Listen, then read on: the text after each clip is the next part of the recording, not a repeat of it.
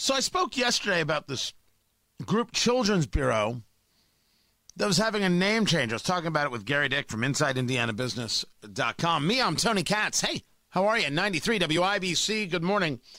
And I've done work with Children's Bureau before. They do this fundraiser, uh, Sizzling with Celebs. It's basically people cooking for people who get who pay to have people on TV cook for them. I don't even know why I was ever there.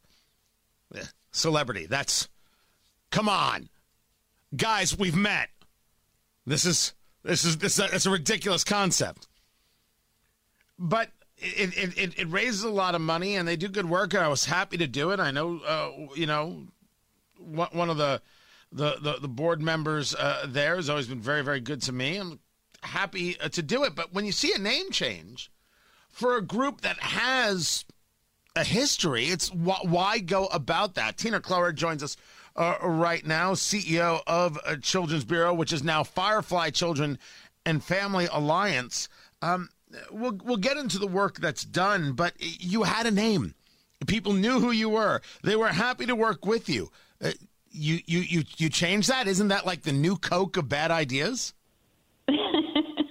well, I mean, Firefly is easier to spell than Bureau.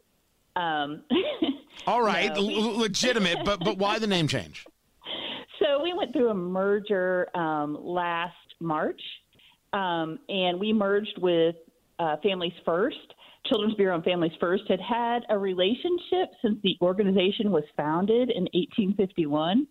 Um, and we um, chose to merge together so that we could remove some barriers to delivering services for families.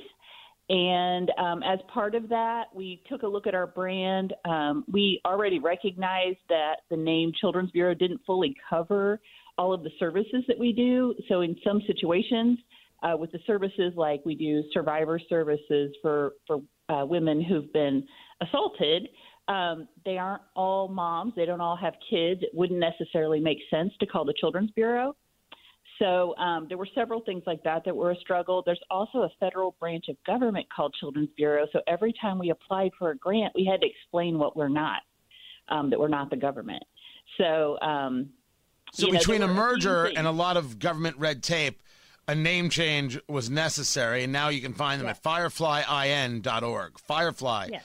IN for Indiana uh, dot org. So as as a group now, as this merger, Firefly Children and Family Alliance, is, it something new that you're doing in terms of services offered to the community? So, what we're doing, um, historically, Children's Bureau did services largely with children and families. Um, families First did a lot of work with um, individuals struggling with, especially adults with mental health issues, substance use disorders, um, survivors of various forms of violence. So um, we are actually going to be, or we are, removing barriers to people getting help with different types of services and giving them one place where they can go be served as an entire family and really to address the whole person instead of a set of circumstances that they find themselves in. Um, we are also um, working on uh, using some of the specialty services that Families First did out in some of the areas of the state. So Families First is largely located in, in Marion County um, but Children's Bureau statewide. So it allows us to use some of their expertise and train the therapists that we have out in, you know, all the rural parts of the state to do some of the specialty services that aren't available there. How do you uh, in describe your services in relationship to people being very, very particular in today's world about where they donate their dollars to the kind of thing uh, that you're doing. Whether you know uh, someone uh, myself or others may talk about a level of woke politics. Somebody else may be talking about specific goals that they want to see accomplished with with their donations. How do you, how has it been in this environment? Talking to people about what it is you do, the services you provide, and raising money for those services. So, Children's Bureau and Families First Combined into Firefly, and we do um, child abuse prevention programming. So that's helping families that are kind of living on the edge that have needs as it pertains to their kids. So a lot of what we're doing is helping people who are kind of on that cusp of being really um, productive, functional, stable. We're helping them get there. So I think everybody can get behind that because it benefits society as a whole as well as the individuals that we're serving. Um, the other piece of what we do is we work with um, children and youth who are involved in the child welfare system. You know, those kids are there not through any fault of their own. Um, and so we're going in and helping them recover from trauma, helping them um, address those issues so they don't move into adulthood as broken adults. They can move into adulthood and pursue their goals um, and their dreams and, and become productive. And then um, the other folks that we're doing working with are those struggling with mental health issues. Um, and so, you know, that is I think, has received heightened amounts of awareness, especially during the last couple of years, um, and how that impacts people. So I think that's not been it's been become an easier um, thing to explain to people is that you're have trying you, to help people.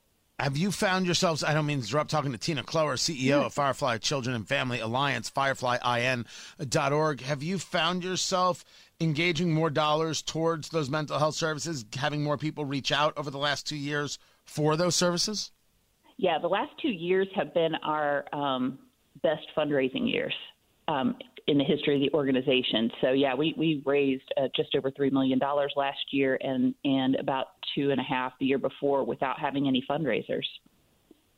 That's because people saw that that what you do is valuable, or they felt that they wanted to help and they found you. Was it outreach? Was it a mix? So we have a, about 50 corporate partners um, across the state, and they know what we do. Um, but I think it allowed us to engage the individuals more. Um, there were fewer volunteer opportunities, so I think people wanted to help, and and they knew we were still doing the work. So we were on the front lines very much um, through the whole pandemic situation. We never stopped. We provided shelter to um, kids and youth uh, in our two facilities throughout. Um, we continued to go to people's doors to make sure their kids were safe uh, when there had been issues related to child abuse in the home. So I think people um, engaged with us because they knew we were doing that, and we actually served more people than we've ever served. Um, we added about 20% to our staff last year um, and served uh, just over 90,000 uh, kids across the state.